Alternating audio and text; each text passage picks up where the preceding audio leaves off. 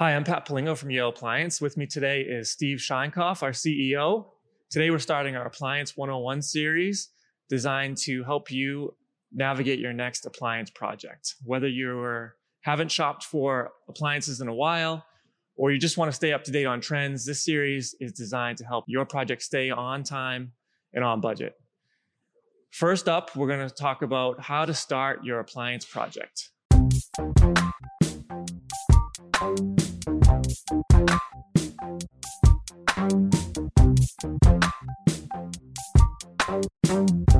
you you mentioned um, evaluating your lifestyle. Like, what are what specifically should are common areas where we ask people to consider how they're going to use their kitchen? Um, how do you cook? Do you cook? I mean, obviously, the less you use your appliances, the more options you have. Um, what's important to you in a kitchen? Like, uh, I'll give you for example. Um, microwave's always a good question to ask. This is we're not placing any. Uh, really, the hard part. We're not talking about how to start, but hard part is like the massive array of secondary cooking options. Like, where do you put a microwave? Do you put refrigerator drawers? Um, all those are kind of ancillary questions. We all know we need a stove. We all know we need a refrigerator. We all know we need a sink and dishwasher. It's that secondary part that you think about, but that's not really how you start. Um, typically, what I always do, or what I recommend, and you know, Dennis, our sales manager, takes a different approach, but I always look at what you use most. And what you use most is not an appliance, it's a sink. Think about where you are most of the time. You want to put your sink, your cooktop, and your dishwasher kind of in a what the old timers call the kitchen triangle. You don't want to move any more than one step for those. When you think about it, it's kind of it kind of makes sense. Like if, if you do cooktop and wall ovens, I mean the wall ovens can be anywhere. I mean you're not checking your Thanksgiving turkey every, you're not stirring it every, you know, 20 seconds like you are in a cooktop. Mm-hmm. Um, it, whether you centralize in a stove or wall ovens, if you look at a refrigerator, it's the same thing. Refrigerators, you're in your refrigerators once or twice. I mean, you're not stirring anything like like like you would on a cooktop. So really, that's where you want to start. I I would start um, at a sink and move into cooking. Uh, cooking is the only real variable versus you know the secondary stuff we could talk about of centralization with a stove or do we do cooktop and, and, and wall oven? And that is the one thing that the cabinet maker really needs because most refrigerator cabinets are going to be typically suburban is going to be 36. Your dishwashers are always 24. There's some 18s and some um, urban environments, but most of the dimensions are standard other than cooking. Cooking changes the whole flow of your kitchen. Yeah, let's. Cooking is a, is a, is most important. Uh, getting getting that settled early in the process. So, what are some of the pros and cons of that pro like range versus wall oven cooktop uh, well, setup? First of all, you have to know what your space is. We're talking about a galley kitchen or a small kitchen. I mean, you're probably not going to do wall ovens. Um, you're talking about centralization or having everything um, in one space versus wall oven. So, you know, the beauty behind a wall oven is you can customize your cooking a little bit more, maybe put a steam oven over a single wall oven. Um, you're not bending. Um, the older you get, uh, I mean, everyone, you know, this this business is driven by like that heavy Thanksgiving bird, but you're not you're not bringing it uh, from your knees up. You're you're bringing it from your waist, so it's it's much easier for wall ovens that way. Plus, you get steam ovens, drawers, and everything. Um, you can get them in bigger pro ranges now, but in a 30 inch and you're centralizing the cooking, you're not getting the options you can get a wall. oven. But ergometrics and features are really the, the decision between the two. And space, obviously. Everything is requisite about how much space you have. And once you narrow down your cooking, ventilation becomes an important consideration. We'll, we'll go into depth on ventilation because it deserves its own yeah, topic, is... and we'll do that in the future. But what are some of the what are some of the bullet points to consider to for, ventilation? Well, venting is probably what it's done uh, the most wrong, and you can always tell when you do venting wrong is if your fire alarms go off for a few, if your house smells like the last thing you cooked. Um, so really, there's a few variables that you have to know. Is is CFM, and everyone pretty much gets that right. Everyone knows CFM is cubic feet per minute, or how many cubes of air go through a hood in a one minute's time. The more the better. Uh, we can talk about in, internal, inline, or, or, or, external some other time. But typically, if you if you're cooking a lot um, on burners, I would recommend a 600 CFM. You know, if you have grills, griddles, if you do a lot more stir frying, you would need more than 900 or 1200. You can still get it inside or outside. But the one the the the, the one dimension of ventilation that people get wrong the most is capture area. I, I mean, that's why I, I am a f- fervent opponent of downdrafts because downdrafts have no capture, like a little slab. Um, so if you're cooking a lot, what you want to do is you want to make sure that you have depth of 24 inches or greater. Because if you burn something, or if you're stir frying, griddling, or doing what's called high volume cooking, the smoke gets channeled and then gets evacuated by the blower.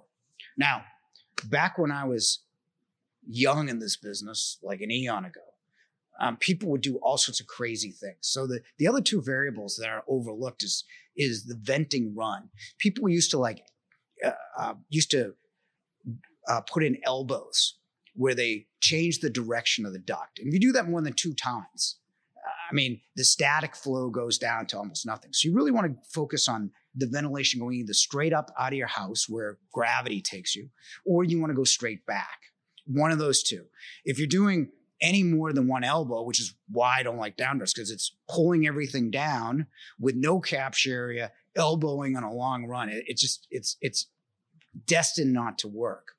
Um, so that's the third element, and the, and the fourth one is is is really easy. It's duct size. I mean, some people use some people, I mean, this is going back away, use dryer ducts. They're four inches. It won't capture the volume. Uh, especially when you're when you're at studs, you do a new construction. You know, the bigger the vent you can make it, it doesn't really do anything. Um, eight to ten inches would be good. Um, I think sizing is is really important and somewhat overlooked, and that's really how you vent. It's CFM, capture, flow of the duct, and ductwork. Yep. Yep. Yeah, ventilation definitely um, deserves a lot of thought, and we'll we'll do a deep dive on that in the and, future. And for people in Massachusetts, you get makeup air laws. We can talk about later if anything over 400 CFM need to make up air on the other side of kitchen 10 feet, but we can talk about that some other time. And so, one last uh, appliance category that's really important to consider is refrigeration. Sure. There's uh, there's so many types available now, so we want to just briefly talk about options available uh, for refrigeration. Okay. Well, first of all, you buy you buy refrigeration by cabinet size.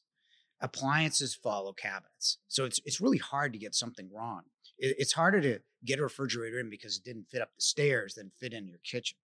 So so really, if you're talking about a new or old, um, most cabinets, well, since I've been here, follow basically uh, 24 for smaller, 30, 33, 36 is the most common. When we talk about the cabinet, the refrigerator fits in the cabinet.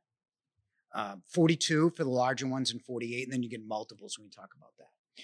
Now, there's different configurations. There's top mount, which is typically the smaller dimensions, less expensive. There's side by side, which was back in my day like the prestige refrigerator, which is followed by French door and its many many iterations of French door, two drawers, bought, you know, multiple kind of ways. Um, and then you have the different kind of styles. Um, you have standard depth, which is typically on a bigger refrigerator will be anywhere from 33 to uh, 36 inches. So you get that's where most of the bigger kind of standard refrigerators are at like 28, say 26, 28 cubic feet.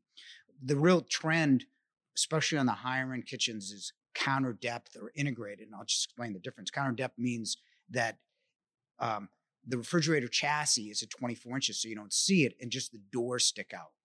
And then there's integrated, which fits inside a 24 inch cabinet.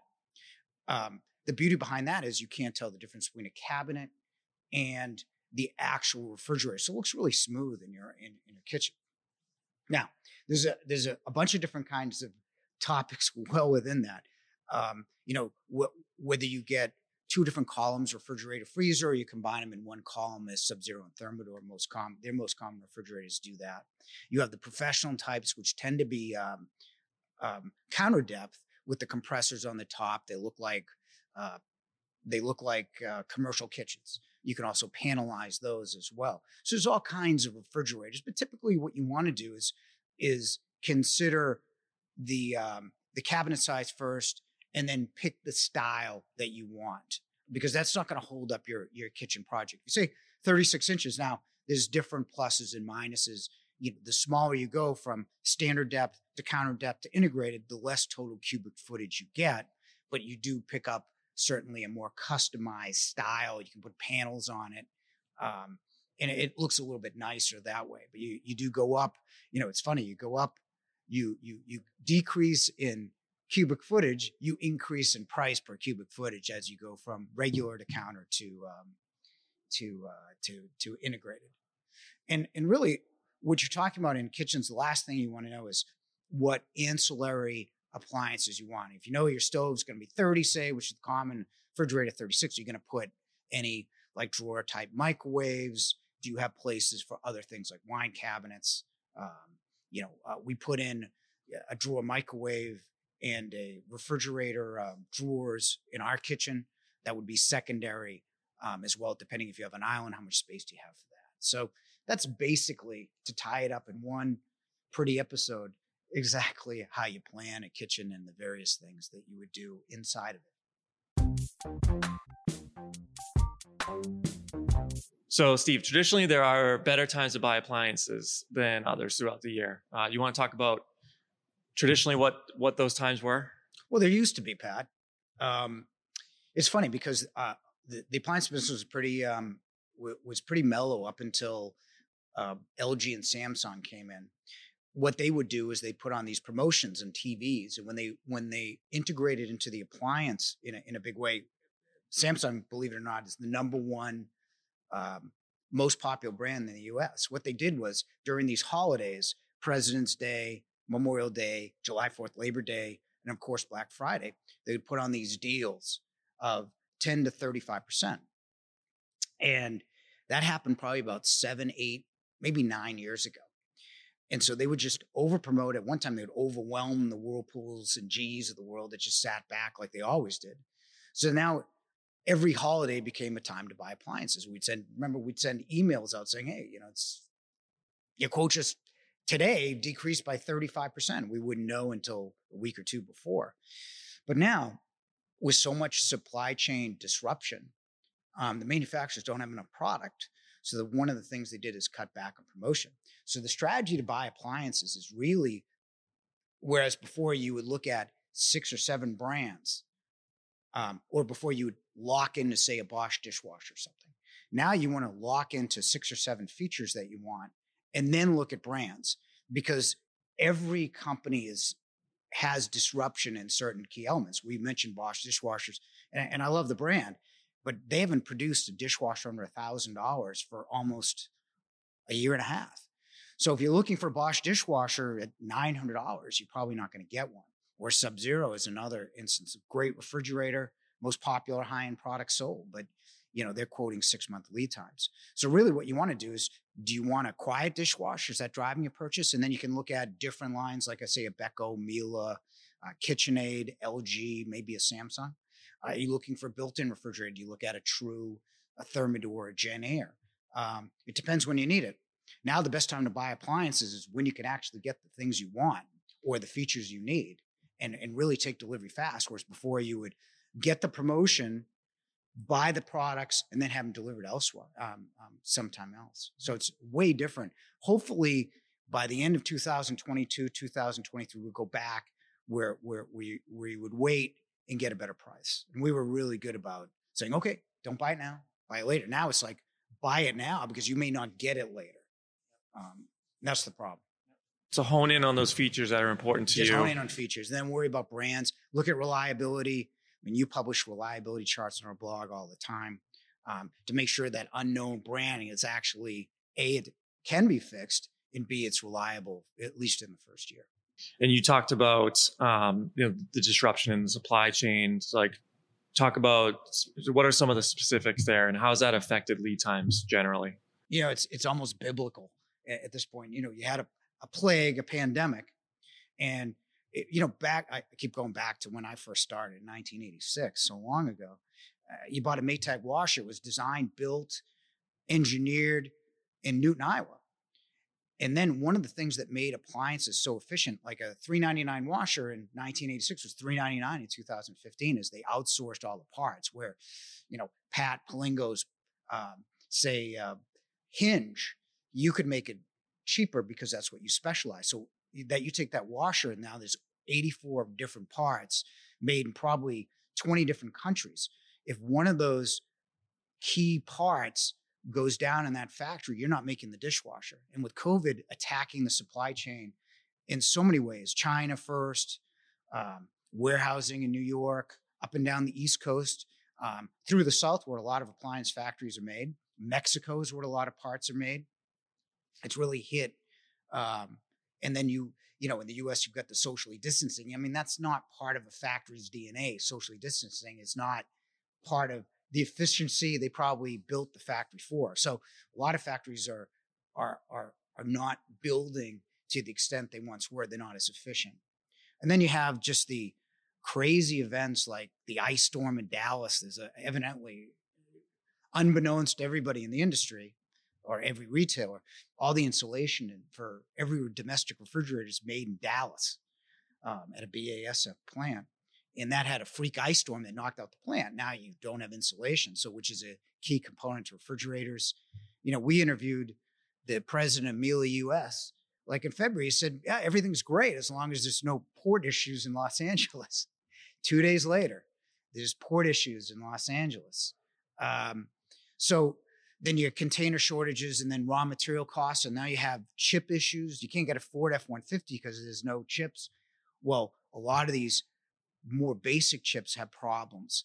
So all those together make a strange brew of, of, of, of real problems supplying the industry. So really for a consumer, it's, it's, it's choose the best you can. If it's not Samsung, maybe it's LG, uh, both good brands. If it's not Bosch, maybe it's Beko, another really unknown brand that's coming to the fore. If it's not Wolf, maybe it's, you know, Thermador, Hestan, SKS that Saba tested that's seems to be pretty good. Um, and I love all those brands, but you know, um, if you can't get them, you know, you, you, can't get a CO on your on your house. They they won't do it without a range. So um, you have to be flexible. Mm-hmm, mm-hmm. And we, you know, in the past might give a customer estimate of two to four weeks for ordering products, and now it can be a lot longer depending on the brand. So.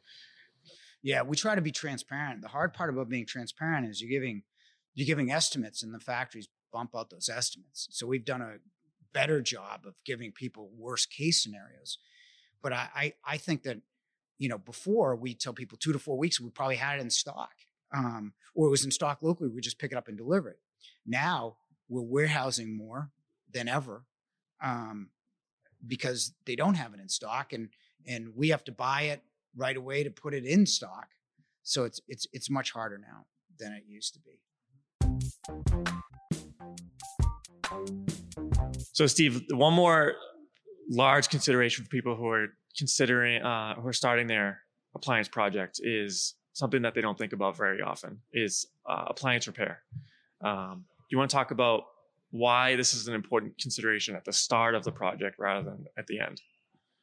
Yeah, I mean, uh, appliance repair is is is really um, it's really tough in this business. I mean, you know, you get your car fixed. You, you know, whatever car you drive. What do you, what car do you drive?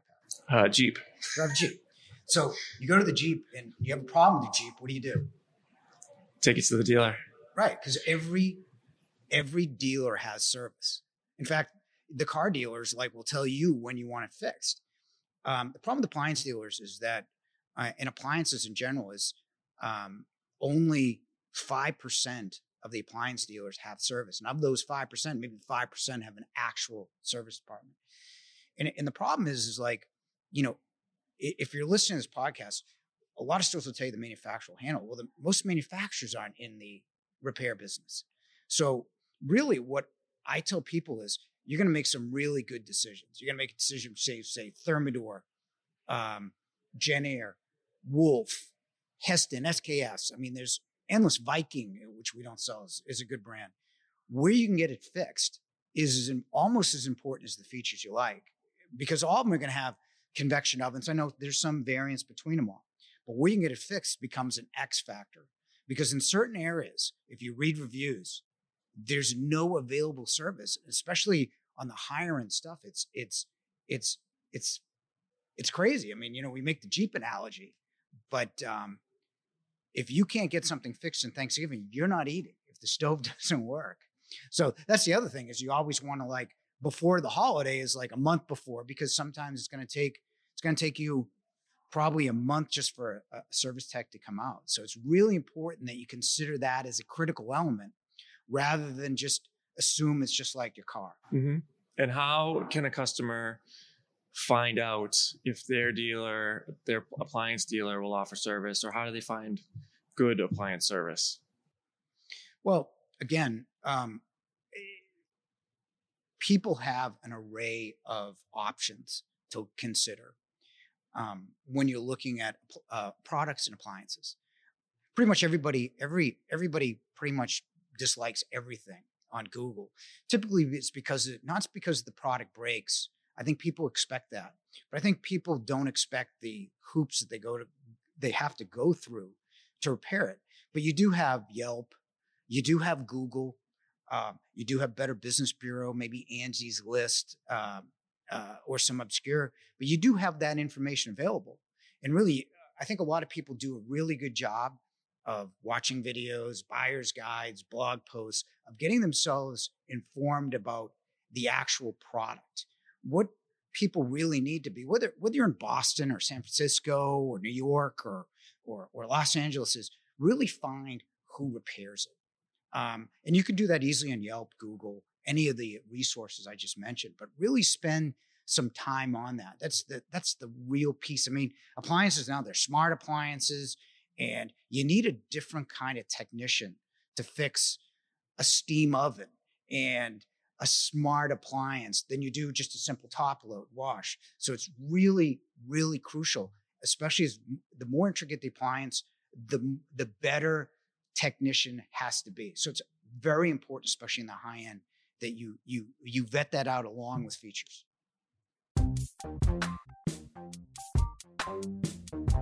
Today we covered how to start your appliance project, which appliance categories are important to consider. We talked about the importance of considering appliance repair early in your project. Next time, we're going to talk about the difference between ranges and professional ranges, dive more into cooking. We're going to talk about renovation mistakes to avoid. And we're going to talk about how long it's going to take to get your appliance delivered once you purchase. If you liked what you learned today, please subscribe and we'll see you next time.